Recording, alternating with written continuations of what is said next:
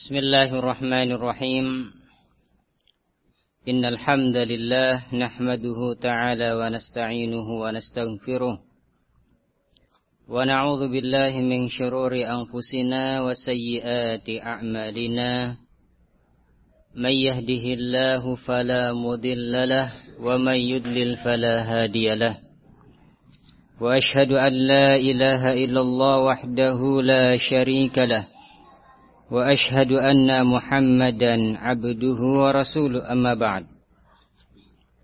Qala Allahu tabaraka wa ta'ala fi kitabihil karim, ya ayyuhalladzina amanu taqullaha haqqa tuqatih wa la tamutunna illa wa antum muslimun.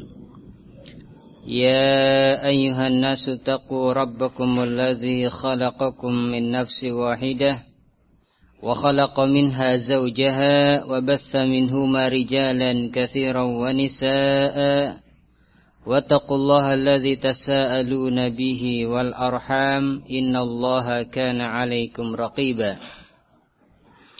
يا أيها الذين آمنوا اتقوا الله وقولوا قولا سديدا يصلح لكم أعمالكم ويغفر لكم ذنوبكم وَمَا يُطِعِ اللَّهَ وَرَسُولَهُ فَقَدْ فَازَ فَوْزًا عَظِيمًا فَإِنَّ أَصْدَقَ الْحَدِيثِ كِتَابُ اللَّهِ وَخَيْرَ الْهَدِي هَدْيُ مُحَمَّدٍ صَلَّى اللَّهُ عَلَى آلِهِ وَسَلَّمَ وَشَرَّ الْأُمُورِ مُحْدَثَاتُهَا فَإِنَّ كُلَّ مُحْدَثَةٍ بِدْعَةٌ وَكُلَّ بِدْعَةٍ ضَلَالَةٌ وَكُلَّ ضَلَالَةٍ فِي النَّارِ.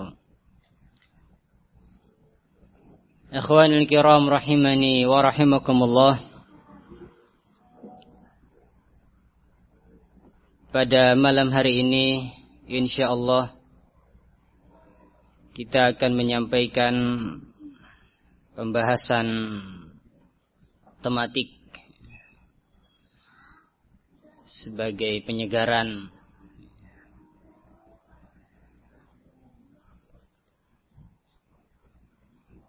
yang tema pembahasan tersebut insyaallah ya, perkara yang terkait dengan aktivitas kita sehari-hari, yaitu aktivitas talabur rizq, aktivitas mencari rizki.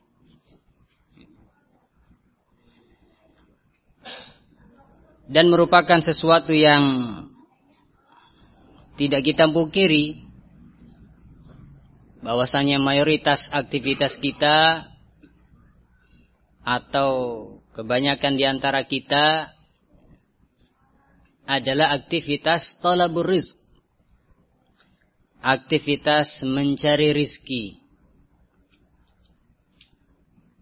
Bahkan ini aktivitas mayoritas manusia yang ada di muka bumi ini adalah melakukan talabur rizq, mencari rizki. Baik mereka yang soleh atau mereka yang fajir, mereka yang muti' atau mereka yang asi, orang yang soleh, orang yang jahat, orang yang taat, dan orang yang bermaksiat, semuanya beraktivitas mencari rizki. Yang membedakan adalah orang-orang yang soleh, maka mereka akan memilah-milih cara yang baik, cara yang benar yang diridhai oleh Allah Subhanahu wa ta'ala dalam mencari rizki. Sedangkan sebaliknya, orang yang jelek, yang dia tidak memilah-milih dari jalan apapun, dengan cara apapun, dia mencarinya. Baik dari jalan yang benar atau dari jalan yang haram. Tersebarnya riba di tengah-tengah umat menandakan ada orang yang sembarangan dalam mencari rizki. Perdagangan yang curang, pengurangan timbangan, ya, dan yang lainnya dari berbagai macam aktivitas yang tidak dibenarkan syariat. Dan juga yang membedakan mereka orang-orang yang muti', orang-orang yang taat kepada Allah Subhanahu wa ta'ala,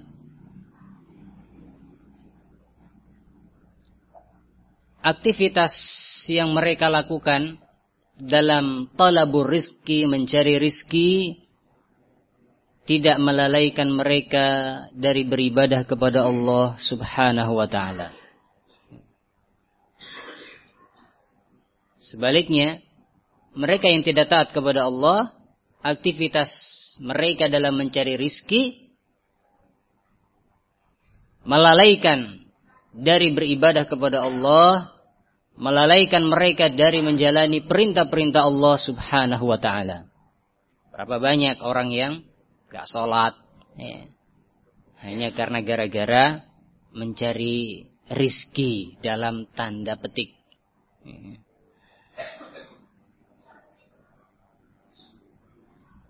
Berapa banyak, ya, mereka yang tidak menjalani perintah-perintah Allah Subhanahu wa ta'ala, tidak melaksanakan ibadah kepada Allah Subhanahu wa ta'ala karena alasan tadi, mencari rizki.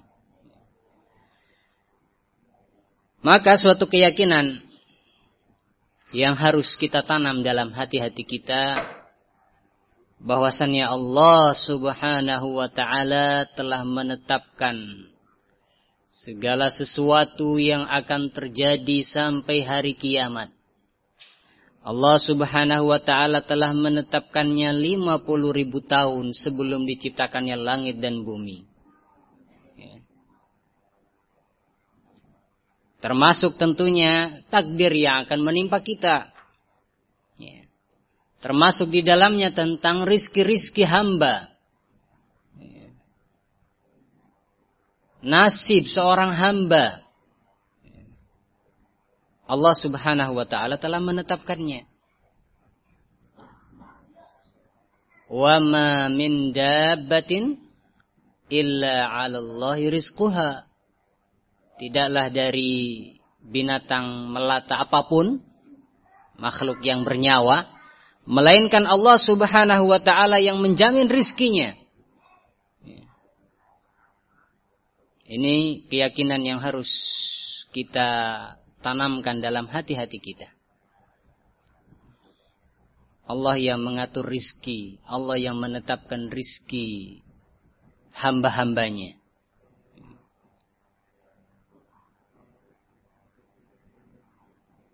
Kemudian yang berikutnya,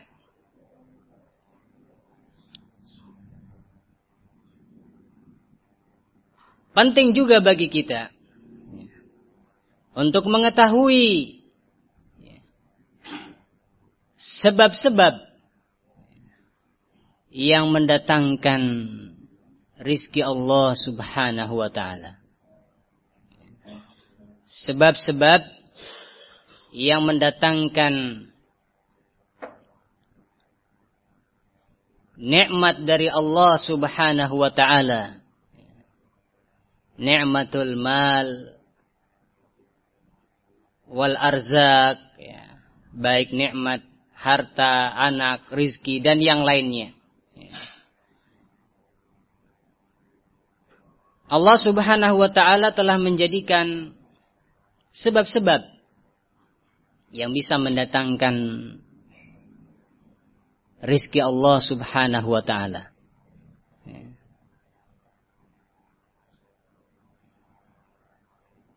Maka sangat penting bagi kita untuk mengetahui sebab-sebab tersebut, ya. Sehingga kita akan bisa melakukan sebab-sebab yang syar'i, ya, dalam mengais rizki, ya. Mencari rizki Allah subhanahu wa ta'ala dengan sebab-sebab yang syar'i yang telah Allah tunjukkan, yang telah Allah subhanahu wa ta'ala sebutkan di dalam Al-Quran dan juga dalam hadis-hadis Rasulullah sallallahu alaihi wasallam.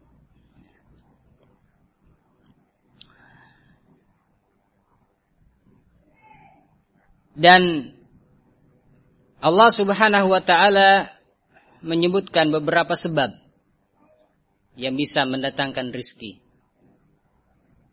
yang diantaranya insyaallah akan kita sebutkan pada malam hari ini.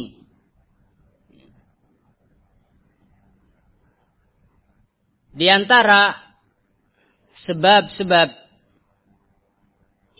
yang mendatangkan rizki,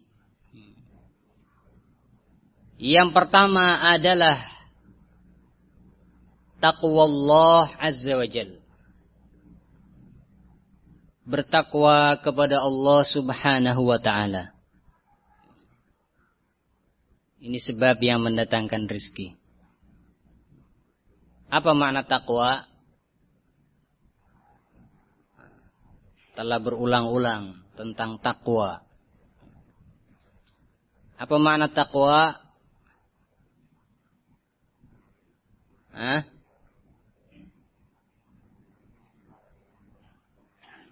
Taati Allah.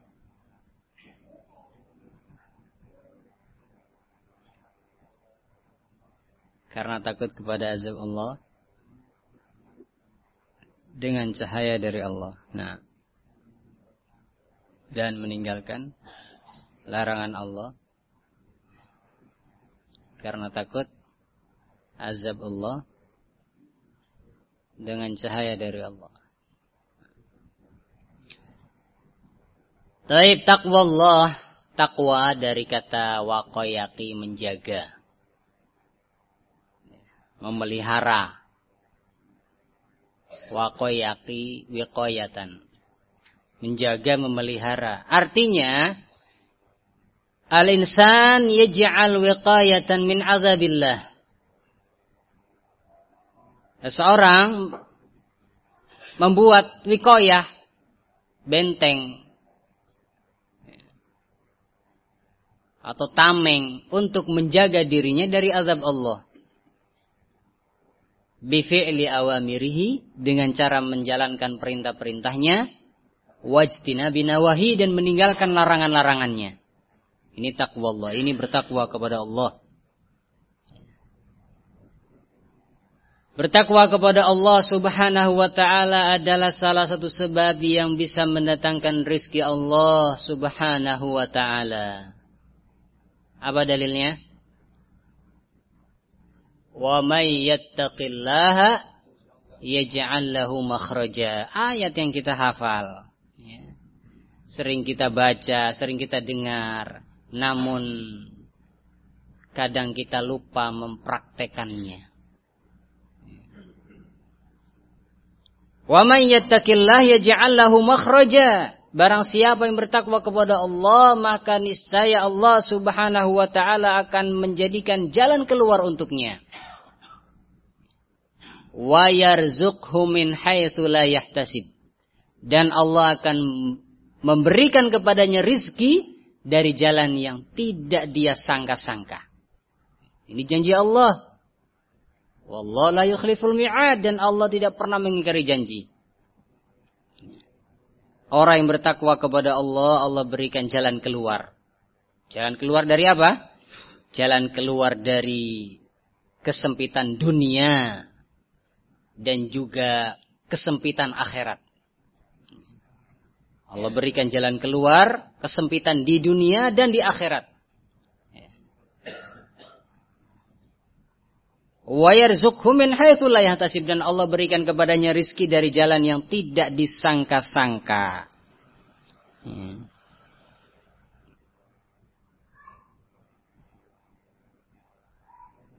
yang dia tidak harap, yang dia tidak menduganya, ya, datang rezekinya. Nah, ini janji Allah Subhanahu wa ta'ala.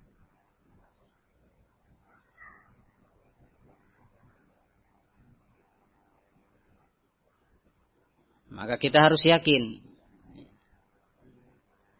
bahwasanya takwa Allah, bertakwa kepada Allah Subhanahu wa ta'ala,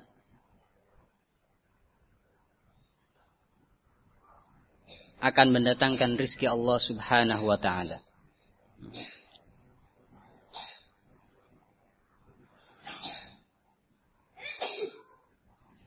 Demikian pula dalam ayat yang lain. Dalam, kalau tadi dalam surat apa? At-Talaq. Ayat dua, ayat tiga.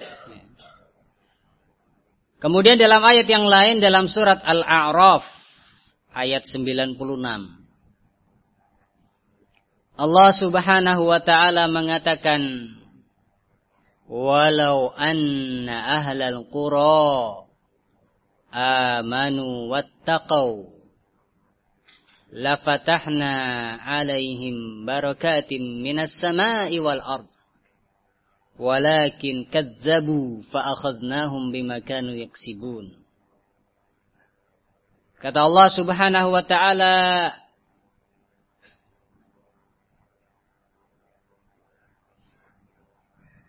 walau anna ahlal qura, kalau seandainya penduduk-penduduk negeri-negeri amanu wattaqau, mereka beriman dan bertakwa, la fatahna 'alaihim barakatin minas sama, maka niscaya akan kami buka untuk mereka berkah dari langit, wal ard, dan juga berkah dari bumi. Walakin kadzabu, akan tetapi mereka mendustakan ayat-ayat Allah. Fa akhadnahum bima kanu yaksibun, maka kami azab mereka karena perbuatan mereka. Allah Subhanahu wa ta'ala menyatakan, kalau seandainya mereka penduduk negeri-negeri itu beriman dan bertakwa, maka niscaya Allah akan menurunkan berkah untuk mereka dari langit dan bumi. Dari langit Allah turunkan hujan yang membawa berkah, bukan hujan yang membawa kerusakan. Hujan yang membawa berkah. Kemudian juga Allah Subhanahu wa ta'ala bukakan berkah dari bumi, yaitu Allah suburkan tanah-tanah. Kemudian Allah Subhanahu wa ta'ala tumbuhkan pepohonan-pepohonan, tumbuhan-tumbuhan, tanaman-tanaman yang mengeluarkan panen yang bagus, hasil yang bagus, ya, sebagai rizki bagi manusia. Allah berkahi. Ya. Dan ini janji Allah Subhanahu wa ta'ala bagi mereka yang memenuhi dua syarat ini. Amanu wattaqau, beriman dan bertakwa. Allah berjanji akan membuka berkah untuk mereka dari langit dan dari bumi.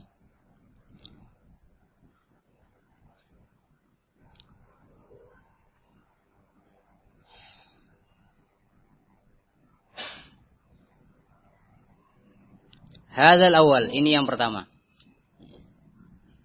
Bertakwa kepada Allah Subhanahu wa ta'ala akan bisa mendatangkan rizki Allah Subhanahu wa ta'ala. Kemudian yang kedua, di antara sebab-sebab yang mendatangkan rizki Allah Subhanahu wa ta'ala adalah at-tawakkulu 'ala Allah, bertawakal kepada Allah Subhanahu wa ta'ala.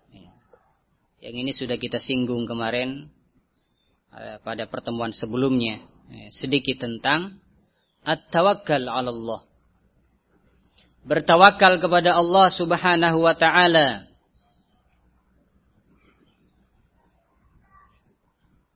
yaitu menyandarkan diri hanya kepada Allah Subhanahu wa taala.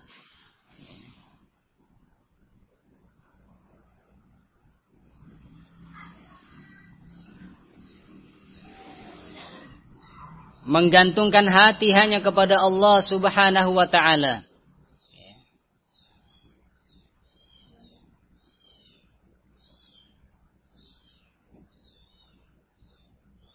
Dengan menjalani sebab-sebabnya.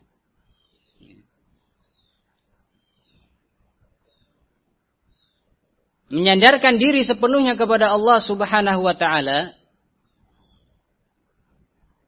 Kemudian melakukan sebab-sebabnya. Hadza huwa tawakkal. Ini makna tawakal kepada Allah Subhanahu wa taala.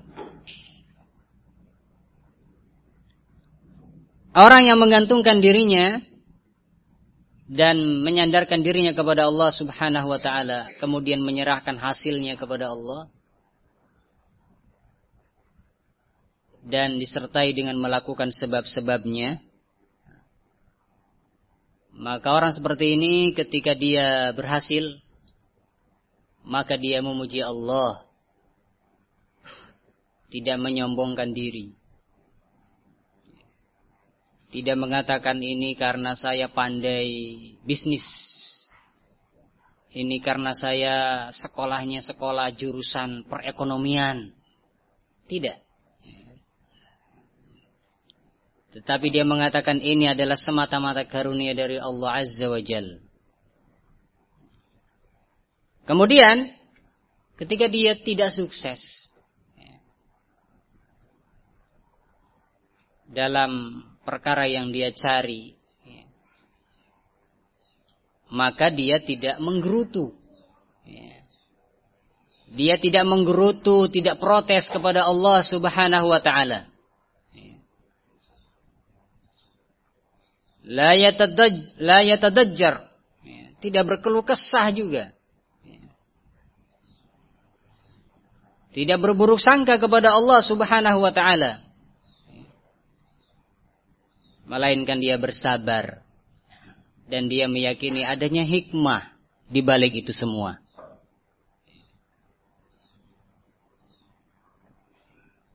Dia meyakini sepenuhnya bahwasannya masalah rizki ya. Masalah datangnya manfaat, datangnya mudarat ya. Masalah kaya, masalah miskin ya. Masalah sehat, masalah sakit ya. Nah, semua itu adalah dari Allah Subhanahu wa ta'ala. Semua itu yang menetapkan adalah Allah Subhanahu wa ta'ala. Sehingga dia hanya bersandar kepada Allah Subhanahu wa ta'ala. Allah Subhanahu wa ta'ala berfirman, "Wa may yatawakkal 'ala Allahi fa huwa hasbuh. Innallaha balighu amri. Qad ja'ala Allahu likulli syai'in qadara." Dan barang siapa yang bertawakal kepada Allah Subhanahu wa ta'ala, maka niscaya Allah Subhanahu wa ta'ala akan memberikan kecukupan kepadanya.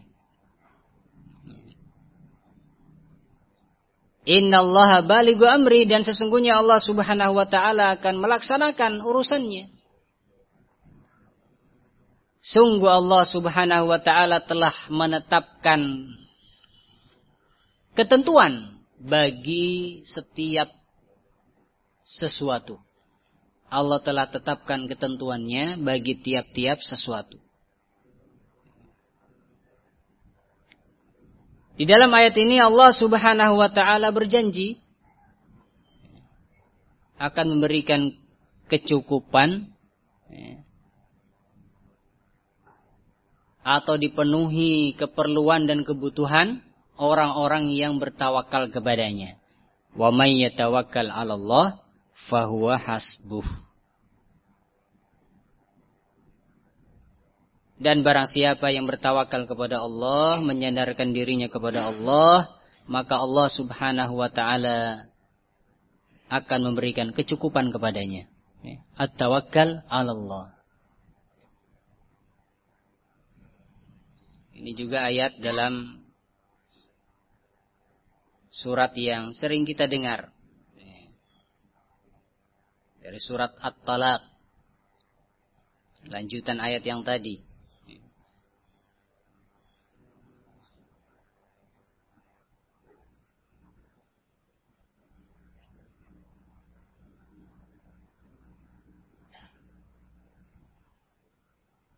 Di dalam ayat yang lain Allah subhanahu wa ta'ala berfirman, wa 'alallahi falyatawakkalil mutawakkilun. Dan hendaklah hanya kepada Allah orang-orang yang bertawakal itu, na'am, bertawakal.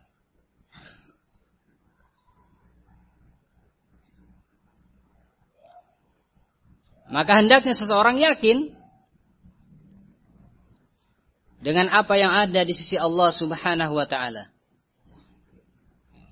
Allah subhanahu wa ta'ala telah menetapkan segala sesuatunya untuk hamba-hambanya. Maka jangan takut. Kalau saya demikian dan demikian, nanti gimana? Ya. Kalau begini dan begitu, nanti bagaimana? Ya. Jangan takut. Inna syaitan ya'idukumul faqra. Sesungguhnya syaitan itu menakut-nakuti kalian dengan kefakiran. Bagaimana nanti kalau begini? Sekolah nggak punya ijazah, yang sudah punya ijazah aja susah cari kerja, apalagi yang punya ijazah. Nah, ditakut-takuti. Mau makan apa nanti? Apalagi zamannya nanti zaman semakin modern, ya. Dan seterusnya. Inna syaitan ya'idukumul faqr. Syaitan itu menakut-nakuti kalian dengan kefakiran. Wa ya'murukum bil fahsya, dan syaitan itu memerintahkan kalian untuk berbuat fahsya, kekejian, kemungkaran. Wallahu ya'idukum maghfirah min, sedangkan Allah menjanjikan kepada kalian ampunan. Wa fadla, dan Allah menjanjikan fadla, karunia. Dan termasuk daripada karunia adalah rizki. Allah menjanjikan rizki, sedangkan syaitan menjanjikan dan menakut-nakuti orang dengan kefakiran.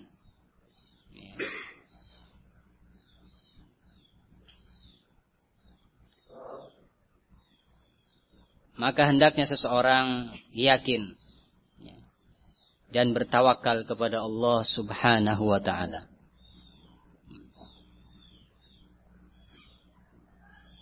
Mereka yang kafir kepada Allah, menentang Allah, tidak pernah beribadah kepada Allah, masih Allah kasih makan, masih Allah kasih rizki, masih Allah kasih minum. Maka bagaimana dengan hamba-hamba Allah yang taat kepadanya, yang beribadah kepadanya, dan seterusnya? Maka jangan khawatir dan jangan takut fakir atau takut miskin atau yang semisalnya. Allah subhanahu wa ta'ala telah menetapkan segala sesuatunya. Apa yang akan terjadi pasti terjadi. Apa yang tidak akan terjadi tidak akan terjadi. Kalau nasib kita kaya, maka Allah subhanahu wa ta'ala akan menjadikan kita kaya. Kalau takdir kita ternyata nah, tidak seperti itu, maka pasti akan terjadi.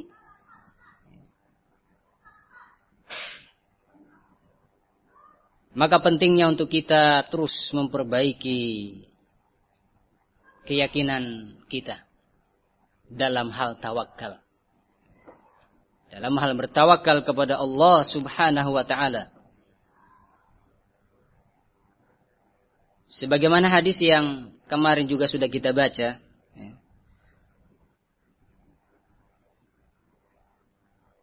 Tentang perumpamaan seekor burung dalam hal tawakal. Diriwayatkan dalam Musnad Ahmad rahimahullahu ta'ala dan juga diriwayatkan oleh Imam Tirmidzi dalam sunannya. Imam Ahmad dalam musnadnya, kemudian Imam Tirmidzi dalam sunannya.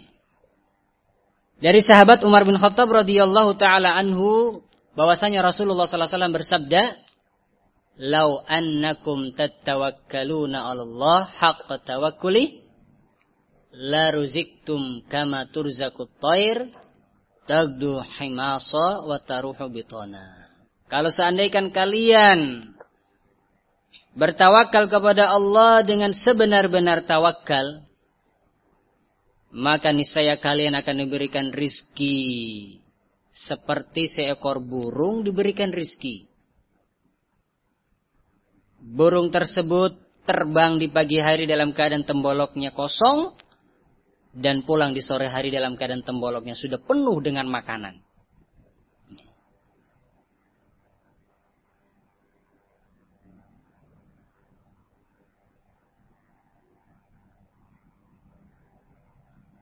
Lau annakum tatawakkaluna 'ala Allah haqqa tawakkuli. Apa syaratnya? Kalau bertawakal dengan sebenar-benar tawakal, maka akan diberikan rizki seperti seekor burung diberikan rizki. Pergi di pagi hari kosong temboloknya, pulang di sore hari kenyang temboloknya, penuh dengan makanan.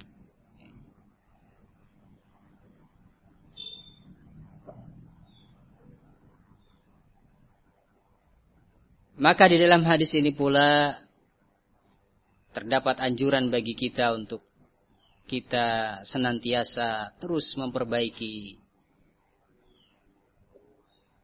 tawakal kita kepada Allah Subhanahu wa taala. Dan kita harus yakin bahwasanya tawakal kepada Allah adalah salah satu sebab yang mendatangkan rizki.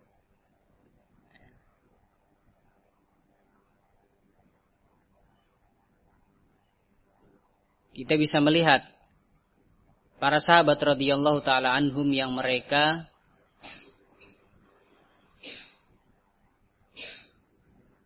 diperintahkan untuk hijrah dari Mekah ke Madinah, ya. Dari Mekah ke Madinah. Di Mekah sebagian para sahabat dalam keadaan dia itu orang yang, kalau zaman sekarang, jutawan. Nah, orang kaya di Mekah. Kemudian datang perintah hijrah yang mewajibkan dia pindah dari Mekah ke Madinah. Dan dia tidak bisa membawa apa-apa dari hartanya yang ada di Mekah ke Madinah. Sehingga ada sahabat yang hanya membawa pakaian. Rumahnya yang besar, hartanya yang banyak, maka ditinggal. Karena memenuhi perintah hijrah. Datang ke Madinah dengan sehelai baju di badannya.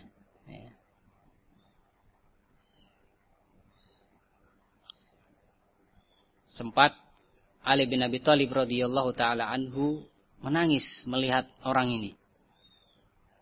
Ketika dia masuk masjid dengan pakaian yang compang-camping. Atau pakaian yang biasa dipakai oleh orang miskin.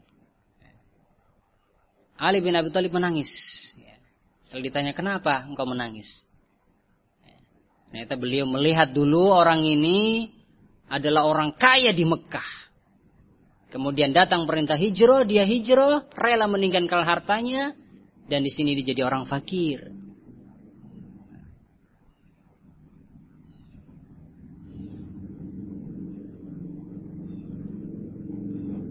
Demikian pula para sahabat yang lainnya. Meninggalkan hartanya yang ada di Mekah, datang ke Madinah. dalam rangka menunaikan perintah Allah Subhanahu wa taala, dan mereka dalam keadaan tidak memiliki harta, ya. Enggak takut. Enggak takut gimana nanti di Madinah, ya. Makan apa misalkan. Ya, tidak demikian. Datang perintah hijrah langsung.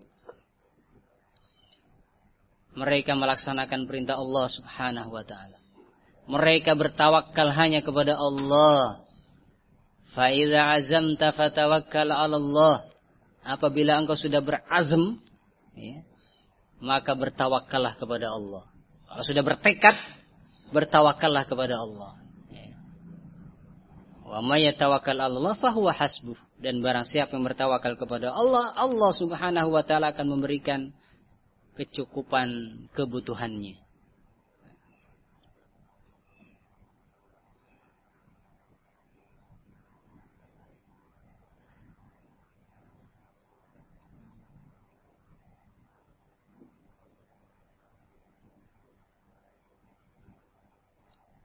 Kemudian yang berikutnya, masih banyak sebenarnya, ya, insyaallah kita Naam tambah satu lagi.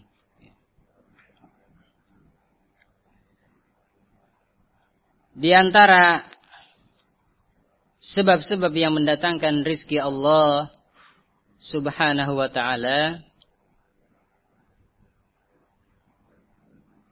adalah al-istighfar. Banyak-banyak istighfar, minta ampun kepada Allah Subhanahu wa taala. Ini sebab-sebab yang mendatangkan rizki Allah Subhanahu wa taala. Apa dalilnya?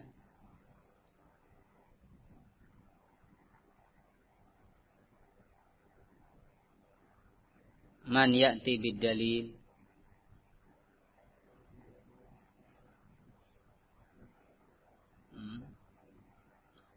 dalilnya ada di juz dua puluh sembilan.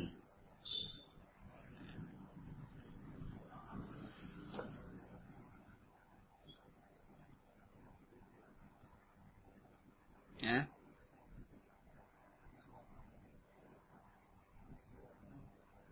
Surat Nuh, ahsanta, barakallahu fiik. Dalam surat Nuh, apa ayatnya?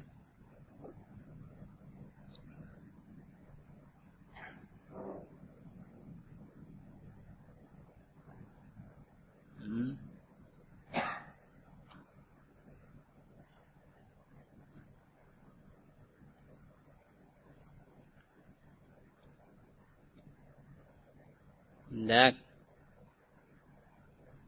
surat Nuh.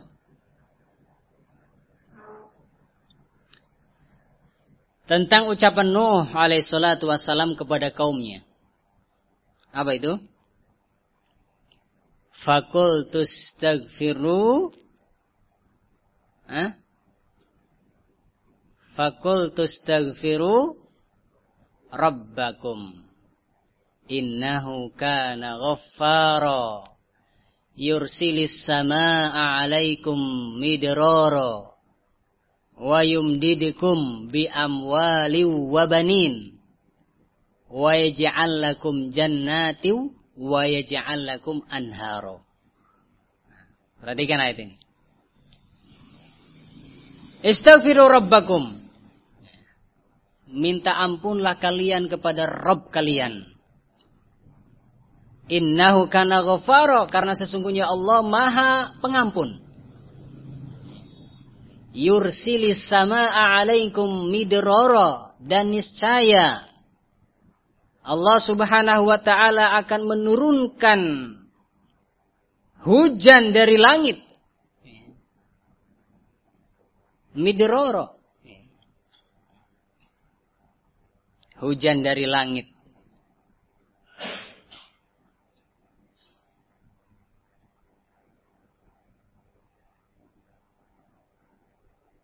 Ia mendatangkan berkah dari Allah Subhanahu wa taala. Dan hujan termasuk rizki. Ya. Dari rizki Allah subhanahu wa ta'ala. Ya. Kita gak bisa membayangkan kalau setahun gak ada hujan. Jangan kan setahun, baru setengah tahun kemarin sudah kelabakan. Ya. Habis air. Ya. Yang punya sumur gali lagi. Ya. Dan seterusnya. Kelabakan. Maka hujan ini termasuk dari rizki Allah subhanahu wa ta'ala. Minta ampunlah kalian kepada Rabb kalian, karena sesungguhnya Allah maha pengampun. Yursilis sama'a alaikum midrara, dan niscaya Allah subhanahu wa ta'ala akan menurunkan hujan dari langit untuk kalian. Wa yumdidukum bi amwali wa banin, dan Allah subhanahu wa ta'ala akan memperbanyak amwal, harta-harta kalian. Wa banin, dan anak-anak kalian.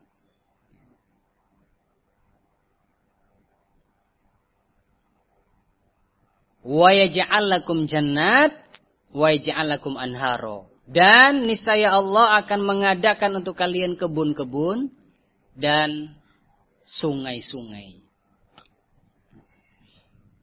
Perhatikan, orang yang beristighfar kepada Allah subhanahu wa ta'ala akan mendapatkan empat perkara. Pertama apa? Ampunan dari Allah. Istaghfiru rabbakum innahu kana ghaffara. Minta ampunlah kepada Allah, maka karena sesungguhnya Allah maha pengampun. Yang kedua, Allah menurunkan hujan dari langit. Yursilis sama'a alaikum midrara. Saya Allah akan menurunkan untuk kalian hujan dari langit. Yang ketiga, Allah akan memperbanyak harta dan anak-anak. Wa yumdidukum bi amwali wa banin. Dan niscaya Allah akan memperbanyak harta-harta dan anak-anak kalian. Kemudian yang keempat, Allah akan menjadikan kebun-kebun untuk kalian, sekaligus sungai-sungai untuk kalian. Subhanallah. Ini samaratul istighfar, buah hasil dari istighfar kepada Allah subhanahu wa ta'ala. Akan bisa mendatangkan empat perkara ini. Ya. Anak dan harta ini termasuk rizki. Kemudian kebun rizki, sungai rizki. Ya. Hujan dari langit juga rizki. Istighfar kepada Allah ternyata akan mendatangkan rizki Allah subhanahu wa ta'ala.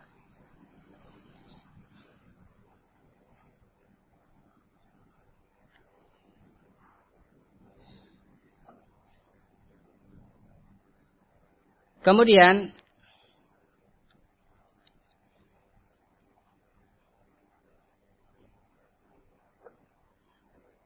diriwayatkan dalam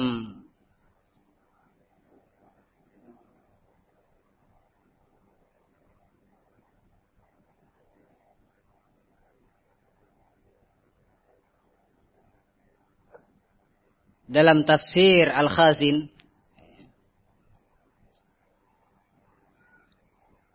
salah satu kitab tafsir,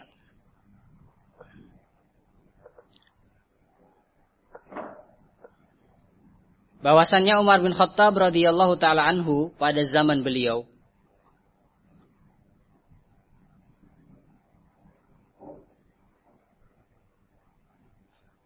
terjadi pacaklik,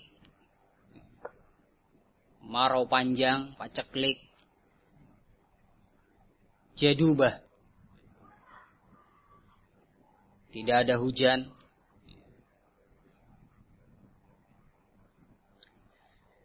Maka Umar ketika itu mengajak rakyatnya untuk istisqa, meminta hujan. Hanya saja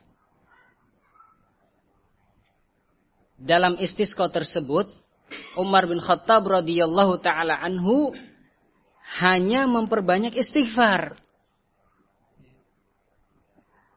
Kemudian sampai ada yang berkata, "Ya Amirul Mukminin, Kami nggak mendengar kamu minta hujan. Kami cuma mendengar kamu itu banyak istighfar. Maka beliau membaca ayat ini. Istaghfiru rabbakum innahu kana ghaffara yursilis samaa 'alaikum midrara wa yumdidukum bi amwali wa banin wa yaj'al lakum jannat wa yaj'al lakum anhara. Mintalah ampun kepada Rabb kalian karena sesungguhnya Allah Maha Pengampun dan niscaya Allah akan menurunkan hujan kepada kalian dan niscaya Allah akan memperbanyak harta-harta kalian dan anak-anak kalian dan niscaya Allah akan mengadakan kebun-kebun untuk kalian dan Allah akan mengadakan sungai-sungai untuk kalian. Nah, beliau membaca ayat ini.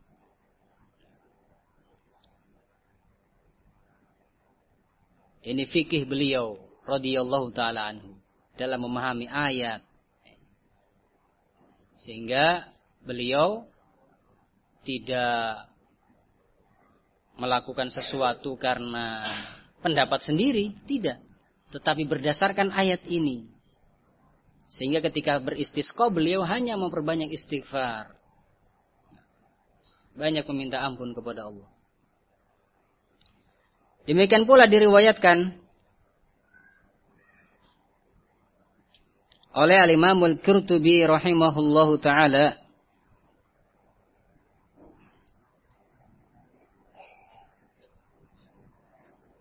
dalam tafsirnya. Al-Imam Al-Qurtubi rahimahullahu ta'ala menyebutkan suatu kisah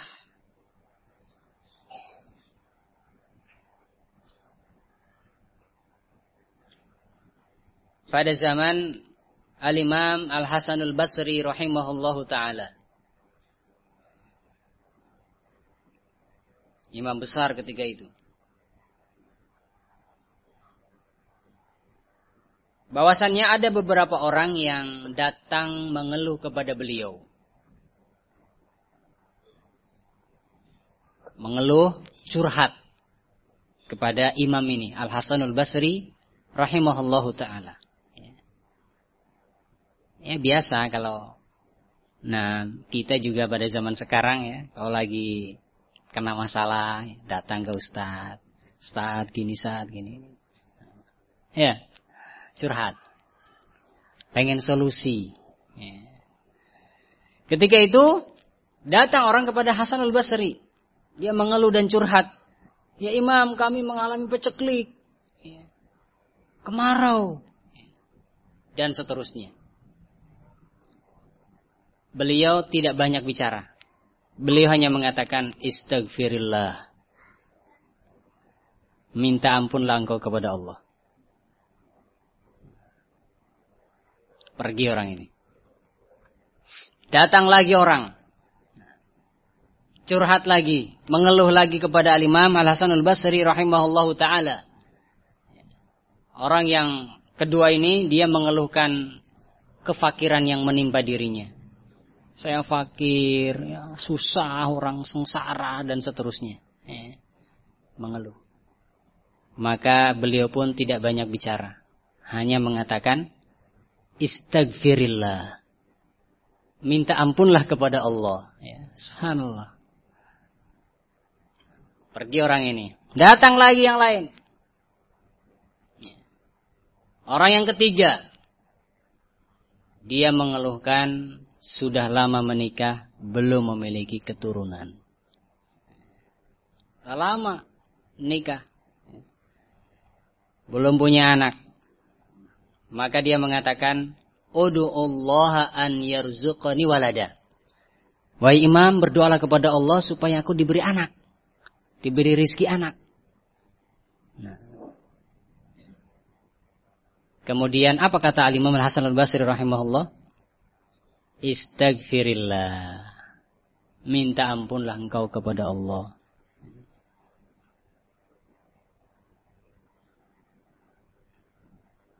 Kemudian datang lagi orang yang berikutnya.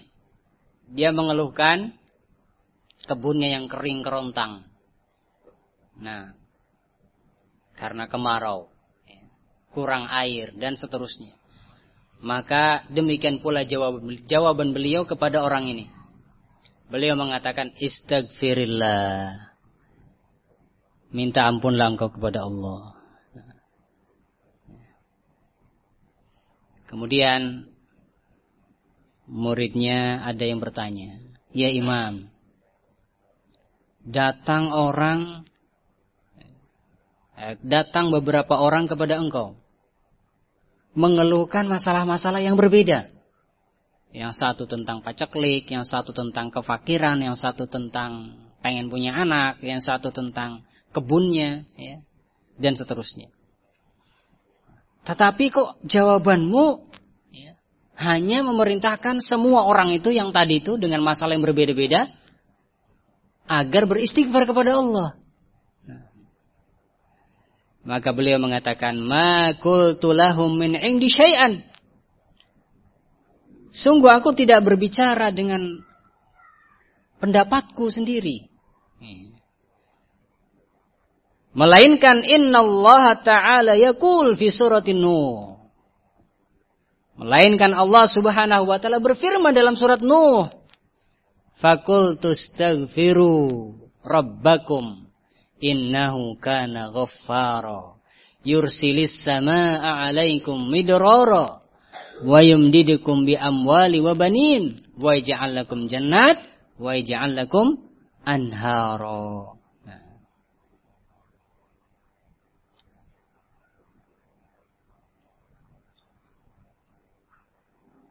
Sehingga berdasarkan ayat-ayat ini, istighfar, meminta ampun kepada Allah, ini akan bisa mendatangkan rizki Allah Subhanahu wa ta'ala.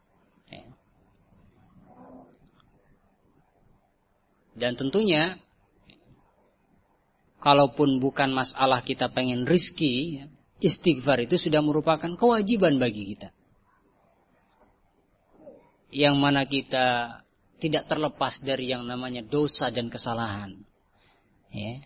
Yang apabila kita ingin bebas dari dosa dan kesalahan tersebut, ya, maka kita harus banyak beristighfar kepada Allah, minta ampun kepada Allah Subhanahu wa ta'ala, ya. Di samping istighfar tersebut ternyata bisa mendatangkan rizki Allah Subhanahu wa ta'ala. Maka tentunya kita semua ini sangat butuh dengan istighfar. Sangat butuh dengan naam permohonan ampun kepada Allah Subhanahu wa ta'ala. Tidak heran kalau Rasulullah sallallahu alaihi wasallam adalah orang yang paling banyak beristighfar. Diriwayatkan dalam suatu hadis, wallahi inni la astaghfirullah fil yaum mi'ata marrah. Sungguh, demi Allah, aku beristighfar dalam setiap harinya seratus kali. Dalam suatu riwayat, aksar min sabi'ina marrah, lebih, lebih banyak daripada tujuh puluh kali. Lebih daripada tujuh puluh kali. Ini Rasulullah sallallahu alaihi wasallam yang sudah diampuni dosanya, yang sudah dijamin masuk surga, ya. Maka apalagi kita yang tidak ada jaminan, ya. Maka ikhwani fidin rahimani wa rahimakumullah, kita sangat butuh, sangat perlu na'am dengan ampunan dari Allah Subhanahu wa ta'ala. Sehingga sudah sepantasnya dan selayaknya bagi kita untuk memperbanyak istighfar, memohon ampun kepada Allah Subhanahu wa ta'ala dari kesalahan-kesalahan dan dosa-dosa kita. Nah, tapi ini yang ketiga dari sebab-sebab yang mendatangkan rizki Allah Subhanahu wa ta'ala. Nah.